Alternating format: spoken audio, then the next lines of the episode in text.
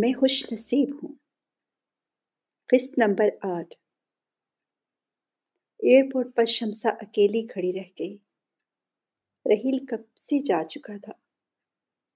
مگر شمسا کو لگ رہا تھا، شاید ابھی رحیل واپس آ جائے اور اس کے ساتھ جائے یا شاید اس کو روک لے۔ مگر ایسا نہیں ہوا۔ شمسا اس رستے کو تکتی رہی۔ پھر وہیں سیٹ پر بیٹھ گئی۔ تھوڑی دیر بعد اناؤنسمنٹ ہوئی کہ پیسنجر جہاز کے لیے تیار ہو جائے۔ شمسان آرام سے اٹھی، اپنی ہینڈی پکڑی۔ ابھی تک وہ منتظر تھی، شاید رحیل آ جائے۔ وہ رحیل کا انتظار کرتی اور مڑ مڑ کے تھکتی ہوئی پیسنجرس کے ساتھ جہاز کی طرف روانہ ہو گئی۔ فلائٹ بہت طویل تھی، مگر بہت آرام دہ سفر تھا۔ سیٹ کے سامنے بڑی سی اسکرین پر کوئی انگلش فلم چل رہی تھی۔ پتہ نہیں شمسا کب تک اس کو تکتی رہی، لیکن وہ اس کو دیکھ نہیں رہی تھی۔ اور اسی طرح وہ سو گئی۔ بہت طویل اور کافی لمبے سفر نے اس کو تھکا ڈالا تھا۔ سولہ گھنٹے کی مسلسل فلائٹ کے بعد وہ اپنے وطن کی زمین پر قدم رکھ رہی تھی۔ سب کو ملے ہوئے کتنی دیر ہو گئی۔ فون پر تو کبھی کھل کر بات ہی نہ ہو سکی۔ اب دل کر رہا تھا کہ سب سے ہو باتیں کرو اور سب کی باتیں سنو۔ ایئرپورٹ پر شمسا کو لینے اس کا پورا خاندان آیا ہوا تھا۔ شمسا کو ایسے لگا جسے بہت عرصے بعد اس کا دل مسکرا رہا ہے۔ خوشی کا احساس اس کی آنکھوں سے چھلک رہا تھا۔ سب شمسا سے مل کر بہت خوش ہوئے۔ مگر پتہ نہیں کیوں کچھ افسردگی کی جھلک ان سب کی آنکھوں میں اس کو نظر آ رہی تھی۔ شمسا اپنوں سے ملنے کی خوشی میں اس قدر مگن تھی کہ یہ احساس اس کو بہت دیر بعد ہوا کہ وہ سب خوش نظر آ رہے ہیں۔ مگر لگتا نہیں کہ وہ خوش ہیں۔ پتہ نہیں کیوں گھر پہنچ کر اس نے دیکھا کہ دادی اماں بھی ان کے گھر آئی ہوئی تھیں۔ شمسا کو ان سے مل کر بہت اچھا لگا۔ اچھا ہے وہ یہیں آ گئی ہیں، ورنہ اس کو فکر رہتی کہ ان کی طبیعت کیسی ہے۔ حاجرہ بار بار شمسا کی طرف دیکھ رہی تھی۔ یہی بات بہت دیر سے شمسا نے نوٹ کی کہ ہر کوئی مسلسل اس کی طرف سوالیوں نظروں سے کیوں دیکھ رہا ہے۔ شمسا نے خود ہی بتا دیا تھا کریل دو تین دنوں بعد آ جائیں گے۔ کسی نے ترحیل کے بارے میں پوچھا بھی نہیں تھا اور نہ ہی شمسا کی اس بات پر کسی نے کوئی رسپانس دیا تھا۔ کھانے کے بعد سارے بڑے ٹیبل پر بیٹھے ہوئے تھے۔ سجیلا کی بنائی ہوئی کشمیری چائے بہت مزیدار تھی، سب پی رہے تھے۔ پھر آہستہ آہستہ اس کی دونوں بہنیں کچن میں چلے گئیں اور ابراہیم اپنے کمرے میں۔ اب کھانے کے ٹیبل پر صرف شمسا کے ماں باپ اور دادی رہ گئے تھے۔ پتہ نہیں سب اتنے خاموش کیوں ہو گئے تھے۔ شمسا نے دل میں سوچا، کوئی ایسی بات ضرور ہے جس کو بہت دیر سے محسوس تو کر رہی ہے، لیکن سمجھ نہیں پا رہی۔ شمسا بیٹے، رحیل کا تمہارے ساتھ کیسا سلوک تھا؟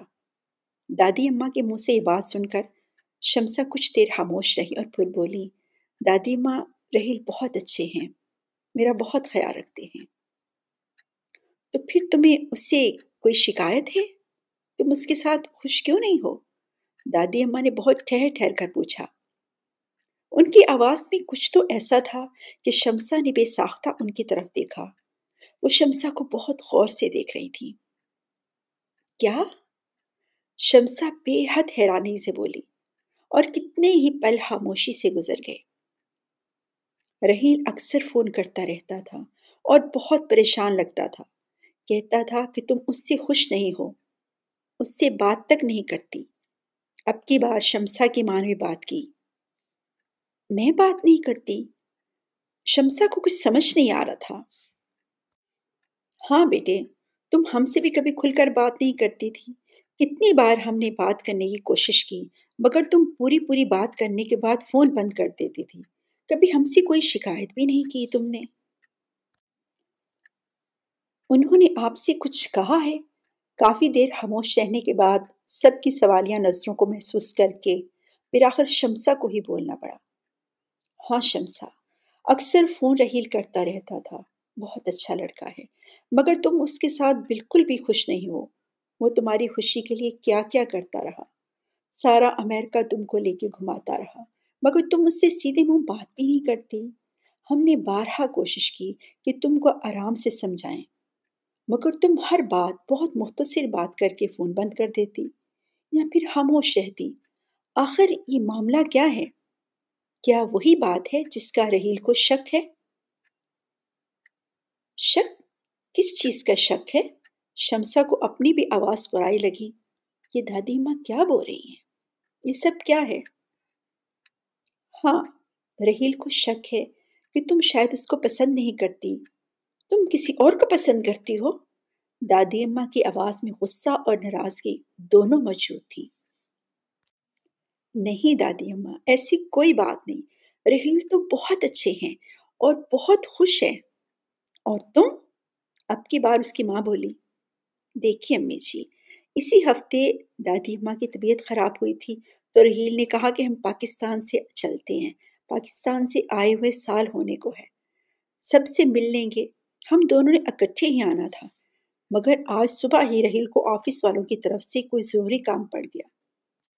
اس لیے آج وہ نہیں آ سکے، مگر دو دن کے بعد ہی انہوں نے سیٹ کنفرم کروائی ہے۔ وہ اسی جمعے کو لازم آ جائیں گے۔ آپ بالکل پریشان ہو۔ ہم دونوں بالکل ٹھیک اور خوش ہیں۔ خوش بھی ہو؟ دادی پھر بولی، دادی امی، میں بہت خوش ہوں۔ اگر تم خوش ہو تو بار بار طلاق کا مطالبہ کیوں کرتی رہتی ہو؟ اس بیچارے کی زندگی کیوں اجیرن بنا رکھی ہے؟ اب کی بار دادی ماں کی آواز بلند بھی تھی اور بہت کرخت بھی تھی۔ طلاق؟ یہ لفظ بہت عجیب اور اجنبی تھا۔ دادی ماں، آپ کیا بات کر رہی ہیں؟ مجھے کچھ سمجھ نہیں آ رہا۔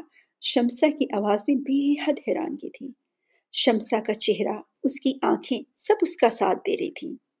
حاجرہ بہت تجربے کار عورت تھی اور اس عمر میں آ کر انسان کے پاس تجربہ اور نظر شناسائی ہی تو رہ جاتی ہے۔ ان کی نظریں دیکھ رہی تھی کہ شمسا جھوٹ نہیں بو رہی۔ اچھا تم بتاؤ، رحیل کا رویہ تمہارے ساتھ کیسا تھا؟ کافی دیر خاموش رہنے کے بعد حاجرہ نے شمسا کے بالکل سپاٹ چہرے کو دیکھ کر کہا، وہ میرے ساتھ بہت اچھے ہیں۔ میرا بہت خیال رکھتے ہیں۔ انہوں نے کبھی آج تک کوئی سخت بات نہیں کی۔ میں ان کے ساتھ بہت خوش ہوں۔ اب کی بات شمسا نے رک رک کر اپنی بات مکمل کی۔ آپ کو یقیناً کوئی غلط فہمی ہوئی ہوگی۔ سب کو مسلسل خاموش دیکھ کر شمسا بولی، اس جمعے تک رحیل آ جائیں گے۔ آپ خود ان سے پوچھ لیجیے گا شمسا کی آواز بہت پرسکون تھی۔ اچھا تو پھر تم فون پر ہم سے بات کیوں نہیں کرتی تھی؟ میں نے کتنی بار کوشش کی، مگر تم ہر بار جلدی جلدی فون بند کر دیتی۔ اور تو اور، آج تک تم نے کیا ایک بار بھی اپنی ساس کو فون کیا ہے؟ کبھی ان کی خیریت پوچھی ہے؟ ساس کے علاوہ تمہاری پھپھو بھی تو ہے نا؟ حاجرہ کی آواز میں ابھی تک غصہ اور ناراضگی موجود تھی۔ دادی ماں، آپ جب بھی فون کرتی تو رحیل کے فون پر بات ہوتی۔ دن رات کے ٹائم کا فرق ہوتا۔ آپ جب کا فون آتا تو یہاں بہت صبح رحیل کے آفس کا ٹائم ہوتا، رحیل ناشتہ کر رہے ہوتے، ان کو آفس کی جلدی ہوتی اور میں کچن میں ناشتہ بنا رہی ہوتی۔ رحیل کو پرانٹھے اور انڈے کا ناشتہ بہت پسند تھا، اسی لیے میں کوشش کرتی کہ ان کو ناشتہ ان کی پسند کا خود بنا کر دوں۔ مانا، میرا پرانٹھا اتنا اچھا نہیں ہوتا، مگر ان کو بہت اچھا لگتا تھا، اسی لیے آپ سے زیادہ تفصیل سے بات نہیں کر پاتی۔ ویکینڈ پر بات تو ہوتی تھی، سب پوچھتے تھے کیسی ہو؟ تو ہمیشہ کہتی تھی، ٹھیک ہوں. اور کیا کہتی؟ اور پھپھو کا تو میرے پاس نمبر ہی نہیں تھا۔ رحیل خود بتا دیتے تھے کہ ان کا فون آیا تھا۔ وہ مجھے سلام کہہ رہی تھی تو میں بھی کہہ دیتی، میری طرف سے بھی ان کو سلام دیجیے گا۔ رحیل کہتے تھے، وہ ان کو امریکہ بلانے کا انتظام کر رہے ہیں۔ میں نے ایک دو بار اصرار بھی کیا کہ میری ان سے بات کروا دیں۔ اور انہوں نے میرے سامنے دو تین دفعہ فون ٹرائی بھی کیا، مگر پھپھو سے بات نہ ہو سکی۔ رحیل کے چھوٹے بھائی سے بات ہوئی تھی۔ شمسا بہت آرام آرام سے سب کو بتا رہی تھی۔ شمسا کے خیال میں یہ باتیں بتانے والی تو نہیں تھی۔ ہاں ہمیں معلوم ہے، رحیل اپنے ماں باپ اور بھائیوں کو امریکہ بلانا چاہتا تھا۔ مگر جب تم کو پتا چلا تو تم نے ایک ہنگامہ بپا کر دیا۔ تم نے کہا کہ وہ تمہارے گھر میں ہرگز نہیں رہیں گے۔ اگر رحیل نے ان کو امریکہ میں بلانا ہے تو ان کو الگ گھر لے کر دے رحیل نے اور تمہاری پھپھو نے کتنی چاہت سے شادی کی تھی، مگر تم نے ایک دن بھی ان کو سکون گانے لینے دیا۔ میں نے تمہاری ایسی تربیت تو نہیں کی تھی۔ اب کی بات شمسا کی ماں بولی اور خوب بولی۔ نہیں امی جی نہیں، ہرگز یہ بات نہیں۔ پھپھو کے ویزے میں چار سال لگیں گے۔ ان کا پیپر وقت تو شروع ہو چکا ہے۔ میں تو خود چاہتی ہوں کہ پھپھو وہاں آ جائیں۔ میں بہت اکیلی ہوتی ہوں۔ اور پھر رحیل کا چھوٹا بھائی بھی ڈاکٹر بننا چاہتا ہے۔ وہ آ جائے گا تو میں اور وہ مل کر کسی اچھے سے کالج میں داخلہ لیں گے۔ رحیل نے مجھ سے وعدہ کیا ہے، میں اپنی تعلیم مکمل کر کے بہت بڑی ڈاکٹر بنوں گی۔ یہ میرا ہی نہیں رحیل کا خواب بھی ہے۔ شمسا اپنے گھر والوں کی سوچ پر بہت پریشان ہو رہی تھی۔ تو کیا رحیل ہم سے جھوٹ بول رہا ہے؟ حاجرہ نے سختی سے پوچھا۔ دادی اماں مجھے خود سمجھ نہیں آ رہے۔ اب یوں کرے رحیل کو فون کرے اور ان سے بات کر لیں ہاں یہ بات ٹھیک ہے۔ ہم ابھی ان کو فون کرتے ہیں اور پتہ بھی تو چلے نا کیا ہو رہا ہے وہاں۔ حاجرہ بولی دادی اماں رحیل اس وقت سوئے ہوں گے۔ صبح چھ بجے اٹھ جائیں گے۔ پلیز آپ دو تین گھنٹے ٹھہر جائیں۔ ان ان کو ڈسٹرب نہیں کریں۔ شمسا نہیں چاہتی تھی کہ خام خواہ کی غلط فہمی کی وجہ سے رات کے اس پہر رحیل کو پریشان کیا جائے۔ شمسا کی آواز بہت نرم تھی اور اس میں رحیل کے لیے احساس چھلک رہا تھا۔ امی جی ابو جی آپ بالکل پریشان نہ ہوں۔ ایسی کوئی بات ہے ہی نہیں۔ میں نے کبھی آپ سے کوئی شکایت کی ہے؟ مگر بیٹا، تم نے کبھی کھل کر آرام تسلی سے ہم سے کوئی بات بھی تو نہیں کی؟ شمسا کے سوال پر رقیہ نے سوال کر ڈالا۔ امی جی جب کوئی بات تھی ہی نہیں تو میں آپ کو کیا بتاتی؟ سب کچھ تو ٹھیک چل رہا تھا۔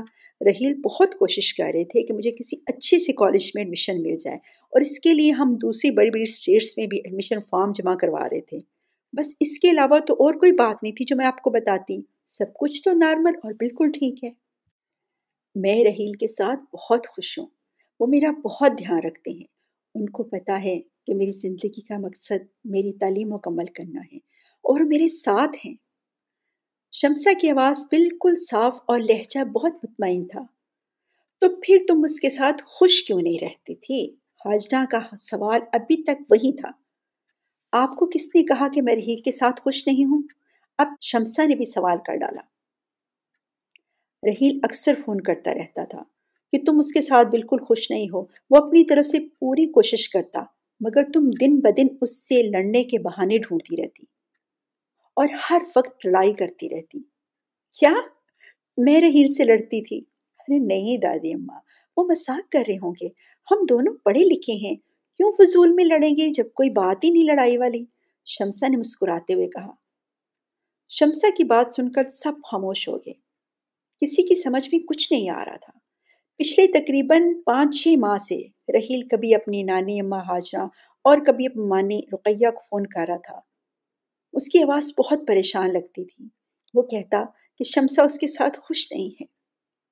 شمسا اس کے ساتھ ہر وقت لڑتی ہے، بلکہ پچھلے دو ماہ سے تو شمسا نے باقاعدہ علادگی اور بار بار پاکستان جانے کی ضد کر رکھی تھی۔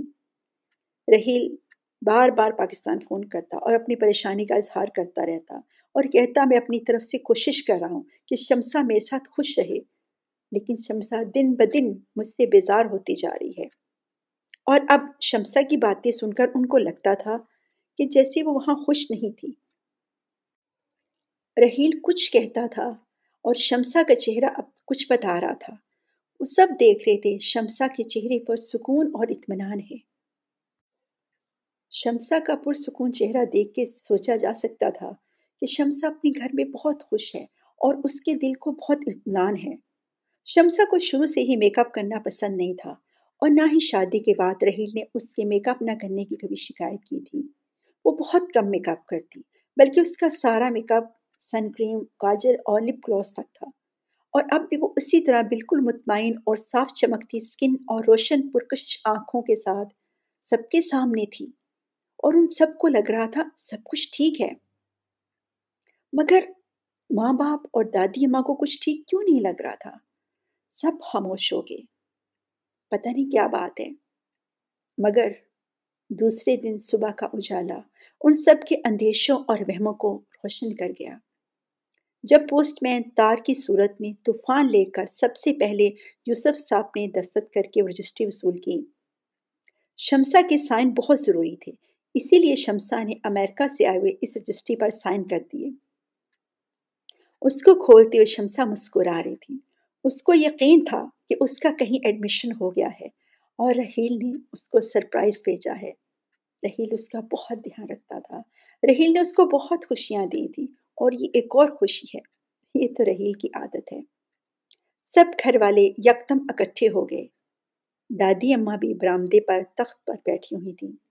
پتہ نہیں کیوں وہ بھی چل کر یوسف اور رقیہ کے ساتھ آ کر کھڑی ہو گئیں۔ شمسا نے مسکراتے ہوئے چہروں کے ساتھ سب کی طرف دیکھا۔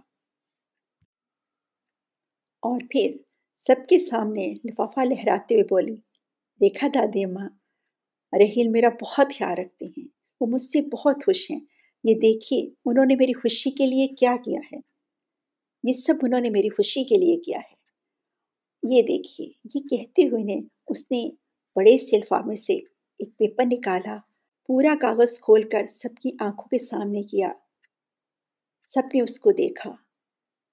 رقیہ کی آواز گونجی، طلاق؟ تو تم یہ چاہتی تھی؟ آواز تو رقیہ کی تھی، مگر دھڑم سے دادی ماں گر گئی ان کا ہاتھ دل پر تھا۔ شمسا نے دادی کو دیکھا اور پھر کاغذ کو پلٹ کر اپنی طرف سیدھا کیا۔ بہت موٹے موٹے لفظوں میں ڈائیورس لکھا ہوا تھا۔ اس کی آنکھیں، اس کا دماغ، خیال جیسے سب کچھ ان پڑھ ہو گیا ہو۔ یہ کیا ہے؟ ان کو ان لفظ کا مطلب نہیں آتا تھا۔ اس کو شعور نہیں تھا یہ کیا ہے۔ چاروں طرف سے آوازیں آ رہی تھیں۔ دادی اماں نیچے گر گئی تھی ماں باپ اس کو سنبھال رہے تھے۔ مگر شمسا سہن میں کسی پتھر کی طرح کھڑی تھی۔ بالکل بے جان، بے حص کوئی بت۔ پھر کیا ہوا؟ کچھ پتا نہیں۔ یکدم چیہوں کی آوازیں سن کر یوسف اور رقیہ نے حاجروں کو اٹھاتے ہوئے تخت پر ڈالتے ہوئے دیکھا کہ شمسا پوری کی پوری کھڑی ہوئی کسی عمارت کی طرح سیدھی فرش پر گر پڑی ہے۔ اس وقت سب حاجرہ کی طرف متوجہ تھے، اس لیے شمسا جب نیچے گری تو صرف ابراہیم نے دیکھا۔ اس کو کسی نے نہیں سنبھالا۔ وہ فرش پر گری۔ اس کا سر پوری شدت سے دیوار سے ٹکرایا۔ خون کا ایک فوارہ چھوٹا۔ اس کے بعد سارے گھر میں جیسے قیامت بپا ہو گئی۔ یہ کیسا دن تھا؟ یہ کیسی صبح تھی؟ کیا یہ دنیا کا آخری دن ہے؟ رکیہ نے آسمان کی طرف دیکھا۔ ساس بے ہوش۔ بیٹی خون میں لت پت فرش پر پڑی تھی۔ دونوں بیٹیاں حیران اور پریشان کبھی دادی کو دیکھ رہی تھیں۔ اور کبھی اپنی اس بہن کی طرف دیکھ رہی تھی، جس کو اپنا آئیڈیل مانتی تھی، جس کی زندگی کا مقصد صرف ایک تھا، ڈاکٹر بننا، اور اس کے لیے وہ دن رات کا فرق مٹا کر محنت کرتی تھی۔ پھر اسی بہن کی زندگی میں وہ دور بھی آیا کہ اس کا سب کچھ ختم ہو گیا۔ اس کا خواب، مقصد، خوشیاں کہاں گئی وہ قیامت خیز حادثہ کیا تھا؟ اس کی تعلیم کا سلسلہ ختم ہوا۔ وہ تکلیف دہ زندگی کا دور سب نے مل کر کس طرح کاٹا۔ سب وہی جانتے ہیں، ان کے علاوہ کوئی نہیں جانتا۔ مگر اس میں، اس کی کیا غلطی تھی؟ اس کا کیا قصور تھا؟ آج تک کسی کی سمجھ میں نہ آ سکا۔ وہ بہت مشکل دن تھے۔ آہستہ آہستہ شمسا سنبھل گئی۔ مگر اس کی تعلیم کا سلسلہ منقطع ہو گیا۔ پھر اس کی شادی ہوگی شمسا کی شادی ہو گئی تو گھر والے کسی حد تک پرسکون ہو گئے۔ مگر ابھی شادی کو چھ ماہ بھی نہیں ہوئے تھے کہ رحیل بھائی کی طرف سے بہت پریشان فول کالز آنا شروع ہو گئیں کہ شمسا ان کے ساتھ خوش نہیں۔ سارے گھر والے حیران تھے، یہ کس طرح ہو سکتا ہے؟ مگر شمسا سے کبھی بھی کسی کی بھی کھل کر بات نہ ہو سکی۔ اور اب اب جو ان کی بہن آئی ہے، تو یہ کیا قیامت کا سما ہے؟ یہ گھر میں کیا طوفان ہے؟ یہ کیسی زندگی کی خوشی ہے؟ یہ کیسا غم ہے؟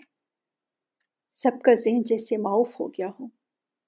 ابراہیم بھاگ کر قریبی ڈاکٹر کو لے آیا۔ اس کی سمجھ میں اور کچھ نہیں آ رہا تھا۔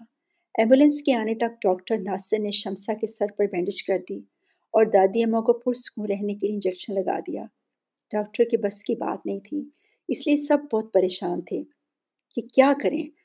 دادی کی حالت بہت زیادہ خراب تھی، اسی لیے یوسف ابراہیم کے ہمراہ ان کو اپنی گاڑی میں ڈال کر ہاسپٹل لے گئے۔ رکیہ گھر پر ہی ایمبولینس کا انتظار کر رہی تھی، جو حسب معمول تاخیر سے آئی اور پھر وہ شمسا کے بے سد وجود کو لے کر ہاسپٹل میں چلی گئیں جو ان کا نزدیکی ہاسپٹل تھا۔ وہیں یوسف اپنی ماں کو لے کر آیا تھا۔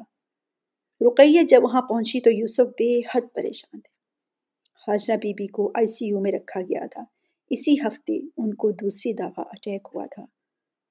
ڈاکٹرز بہت کوشش کر رہے تھے، مگر زیادہ پر امید نہیں تھے دوسری طرف شمسہ بالکل بے سد تھی۔ ڈاکٹرز نے کہا، یہ بہت زیادہ ڈپریشن میں ہے، ابھی تک ہوش میں نہیں ہے۔ سر پر پتہ نہیں چوٹ کا نشان تھا یا سر کے اندر جو زخم لگا تھا، اس کی وجہ سے تھا۔ تھوڑی دیر میں پورا خاندان ہاسپٹل میں اکٹھا ہو گیا۔ سب بہت پریشان تھے کہ اچانک یہ سب کیا ہو گیا ہے۔ رقیہ کے پاس کہنے کو کچھ نہیں تھا۔